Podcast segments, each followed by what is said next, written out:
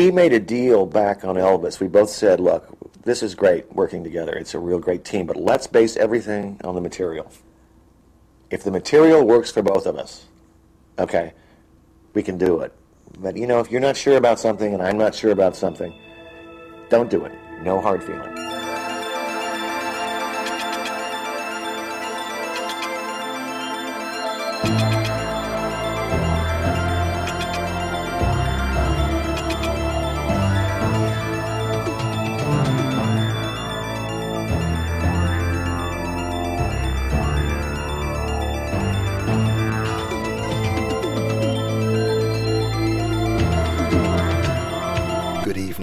To Midnight Video's Doomsday Clock, a Krakatoa countdown of movies with the cult condition, with your hosts me, Jim Hall.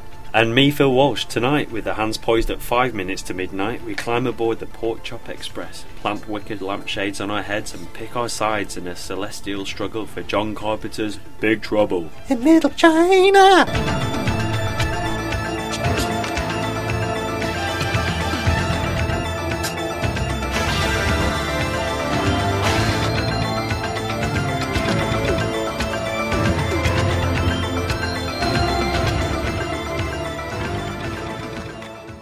John Carpenter.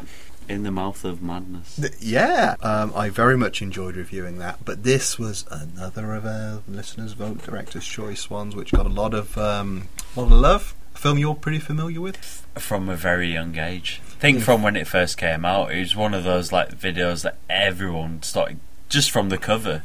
Amazing video cover, and everyone's like, "You got to watch this film. You got to watch this film at school." And then we were all like having dreams of doing the moves. Not doing Kim Cattrall. No, it was never like any of that was lost on me as a child. Ah, poor boy. Goat butts against the hedge, and its horns become entangled. Stopping off in San Francisco, truck driver Jack Burton just wants to pick up his winnings from card playing chum Wang Chi, but the pair are soon caught up in a plot involving feisty lawyer Kim Cattrall, a decrepit magician seeking eternal life, rival street gangs, the mystical triumvirate of the Three Storms, and a well dwelling monster. Very happy memories of 1986, I think, when this came out. Um, I was at high school Monday nights at the Cannon Cinema, Redditch, which had the Cannon logo. You know, the. the Nice. Yeah, yeah. Embedded in the carpets. Embedded in the carpets. Um, it was cheap nights on a Monday. I think it was probably a quid. Really cheap. Where Me and my those days gone? Mm, come to Peck and Plex sometime. You'll like it. No, very happy memories of that. I'd always go. We'd, we'd, me and my friend Steve would go every Monday. Something I just have to say about Steve, who I'm still good mates with. When we were kids, Aliens came out. 1986, I would have been 14. We were desperate to see this because we were such big fans of Alien. We were clearly a few years too young to watch it. There was a Monday night showing of What? Alien. Big Trouble? No, no, no, Aliens. Oh right, okay, Aliens, okay. certificate okay. 18. Mm. I turned up and just thought I'd kind of tough it out, see if we Wing could get in. Steve turned up with his translucent teenage moustache, uh, each hair coloured in with his mother's mascara. Did you get in?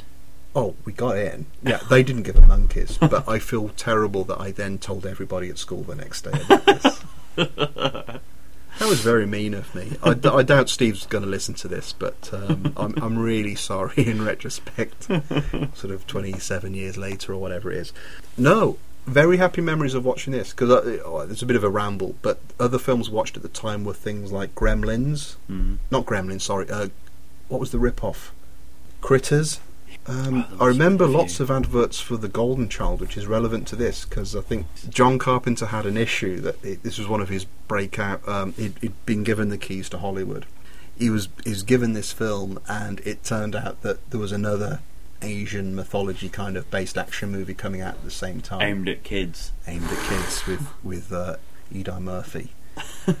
I remember loving this at the time, forgetting all about it, and probably yeah, because at that point I knew who John Carpenter was, but then afterwards probably got a bit more earnest and serious. Thought he was the horror guy who did Halloween and the thing. And da, da, da, now I look back, and I'm gonna say this is one of my absolute favourite Carpenter films. By there's really this in the thing. Yeah. Well, All right, the thing does beat it. You know the thing does beat it. But uh, this is amazing. Really, there's don't some. know, uh, it's man. contentious for you. Yeah, for me, I grew up with this. This Hmm. was like the first Carpenter I saw at like seven years old or whatever. This was one of those, like I said before, you go to the video shop and you'd look at video covers and everyone knew Big Trouble in Little China. Everyone was just talking about it. It's just like, have you, have has anyone seen this? Have you? Yeah, yeah, yeah, I saw it last night. And there's that bit at the end where, uh, and it- it's just like, It everyone was like, we need to watch it. We need to see this film. It is full of what about the bit when? Yeah, it is. It, it's like it's like Arnie films from that period kind of thing. It's really just, but it, it it's just below that sort of. It's really violent, and your parents might say no. This is just they they kind of your parents are watching there with you, and they're like, oh yeah, we'll get away with that. the mid 80s seemed like a very specific time when you'd had Star Wars and Alien, and you'd had that thing of either doing Star Wars rip-offs or very violent science fiction horror films. And in the 80s, I think I did mention this when we reviewed Howard the Duck. There was a period of a few years when everything was about whimsical fantasy, and it was Ghostbusters, Gremlins, Back to the Future, and this is often overlooked, but I think that's absolutely part of that, you know. And watching it again recently for this show, I've thought this for ages, but it's it's so fucking nuts, isn't it? Unexpectedly, because I think I watched it in the pictures and thought, yeah, it- it's a good effects. You know, it's got some rubber effects in it. This is when I was fourteen, for God's sakes. Um, it's got some rubber effects in it, so it's fun.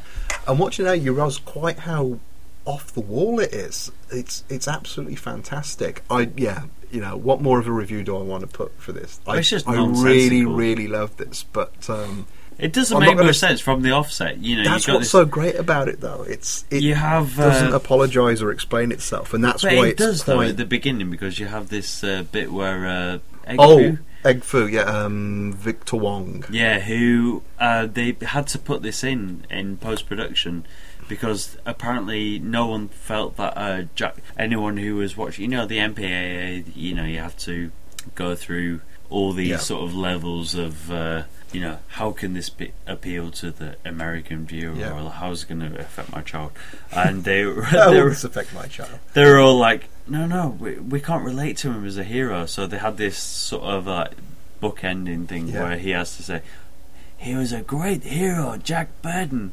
And th- uh, originally, John Carpenter was like, no, no, we don't have that. Because if you listen to the commentary, like, there's like, uh, Carpenter and uh, Kurt Russell turns around to him and is like, oh yeah, I don't remember doing this bit. And he's like, well, you're not in it.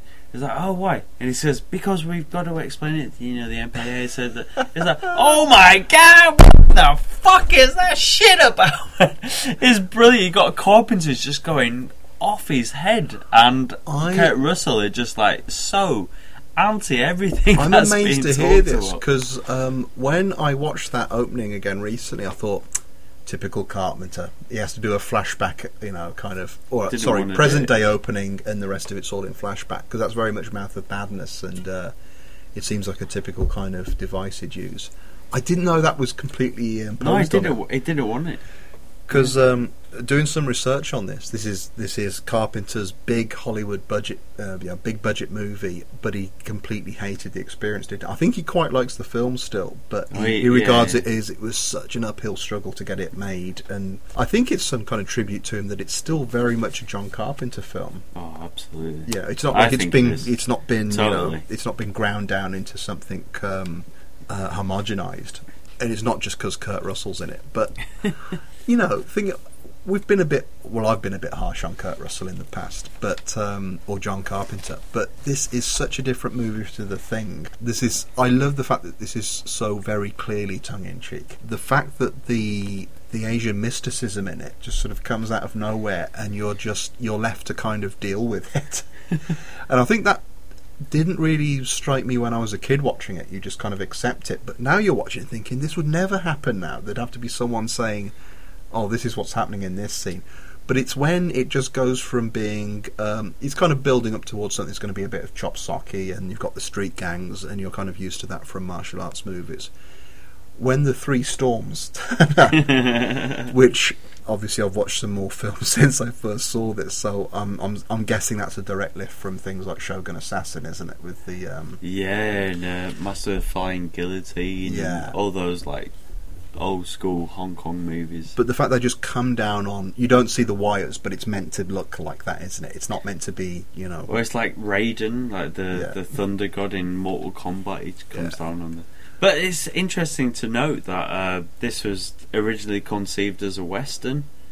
You know, like uh, Burton's character is like the guy from out of town, Mhm. and you know he even has like saddlebags when Yeah. he's like betting and stuff. Yes. He's got him over his shoulder. You know, there's no sort of hiding that fact that it's like a stranger in a strange town kind Yeah, of thing. because it's a weird credit at the beginning when they list the two guys writing and it says adaptation by uh, W.R. Richter, is it? I think. Yeah. I haven't bought my notes. Sorry. Um, you may hear this over several shows, but we're all recording them in one check. He was the guy who did um, Buckaroo Banzai. Yeah, I think for yeah. some time this might have been considered as a sequel to it, wasn't it? Yeah, yeah, it is, was. um. This was his. Uh, was and his it's got a s- baby. it's got a similar tone, hasn't it? Totally. Yeah. I, I mean, if anyone likes Buckaroo Banzai, then you want Yes. to a winner with this, basically. Kurt Russell, brilliant. Astonishing. He's just without the angst of his role in the thing. Or Escape from New York. Yeah, or- he's yeah. just got it all here. He's just like, well, you know, I, I'm Jack Burton. he's Well, just got to. he's a he's a meathead. I mean, this was a great thing watching it. Which you know, you, again, it's it's great watching films when you're a kid and then watching them sometime later, possibly, hopefully, a little bit wiser to how films are done. He's a he's a, yeah, he's a lug, isn't he? And reading up on the film, I think Carpenter's idea was that he's actually meant to be the sidekick, isn't he? The main yeah, yeah, character yeah. is the was going to um, be. Uh, Dennis Dun's character, uh, Yeah. Wang Chi. It's more that we're seeing the film from the perspective of the American guy who doesn't really know what he's doing. And, yeah, indeed, there are several scenes when he's a hindrance. Or he's sent in to do the donkey work while the other guys are, are planning out the actual main it, kind of. he's just always highlighted as not being the hero. Yeah. He's got this opportunity to sort of like take out people, and Because he's he very falls much. on his arse and like can't Yeah. find the magazine to the gun, or he loses his knife, and Yeah, I mean, obviously he has he has plenty of opportunities to shine, but um, no, that's interesting, and he's kind of very much based on John Wayne, isn't he? yeah, You're not going to follow that up. Marion, Marion. Marion Wyatt, yeah. Although I read that Carpenter, when he heard that The Golden Child was coming out, wanted someone bigger. He thought, Golden Child's coming out, we need someone to really break this as a big box office movie. And he wanted either um, Clint Eastwood or Jack Nicholson. But they just wouldn't have done what like Kurt did. I think that'd have tailored the script to them a little bit. But the best thing about Kurt is it's all tailored to him, though. Everything just works out perfectly. It flows so well. The way I look at this film is just it's so patchwork, but kind of fits together No, all the- the time. That that unevenness is something I really love in it. I love feeling like I'm completely off kilter with it. And like I say, that, that scene when you think it's just going to be a kung fu movie between rival gangs, but the three storms turn up out of the heavens, start doing the whole shit with the electricity. I love that. Then it just escalates to stuff like the main villain in this is um, pie. yeah, David Lo Pan, who's uh, is a businessman, but he turns out to be this sorcerer who's trying to go for eternal life. But But no one knows who he is, kind of thing as well. it's brilliantly done, and there's you know obviously a lot of time over the, the, the shows we've done. We've we've um, we've we've had short shrift with CGI and really loved mechanical effects. One of the beautiful effects in this is when you think it's the actor in prosthetics when he can he turns totally translucent. Yeah, yeah, you know, yeah. it? and his nails grow. Oh man, See, I just sound like a fanboy. Just, That's the best way to sound about some Yeah. films sometimes. Like no, it they have seems that uh, power over you. it seems totally unique. You know, there's like uh, all the like boring dialogue scenes are actually like really involving you. You're quite interested in them because the thing that Carpenter always does is like he just puts loads of music in there. He just really builds up stuff, like builds up. it has those Carpenter things because I, I remember when we reviewed Mouth of Madness, I was quite vocal about his music. it's here as well. It's got that really crappy '80s guitar, But rock guitar playing, though. but it completely works with the film. Yeah. Yeah, other great things. You know, Kim Cattrall's actually really good in this, and she reminds me a lot of Melody Anderson as Dale Arden in the Flash Gordon movie. Okay, yeah, she's, yeah, yeah, she's yeah, again, yeah. She's very sassy. There's that weird naivety though as and well. um, I'm not going to say Carpenter's dropped a clanger at the end when the romance doesn't really resolve itself. I think it's kind of in keeping Oh, with the rest of the good. film.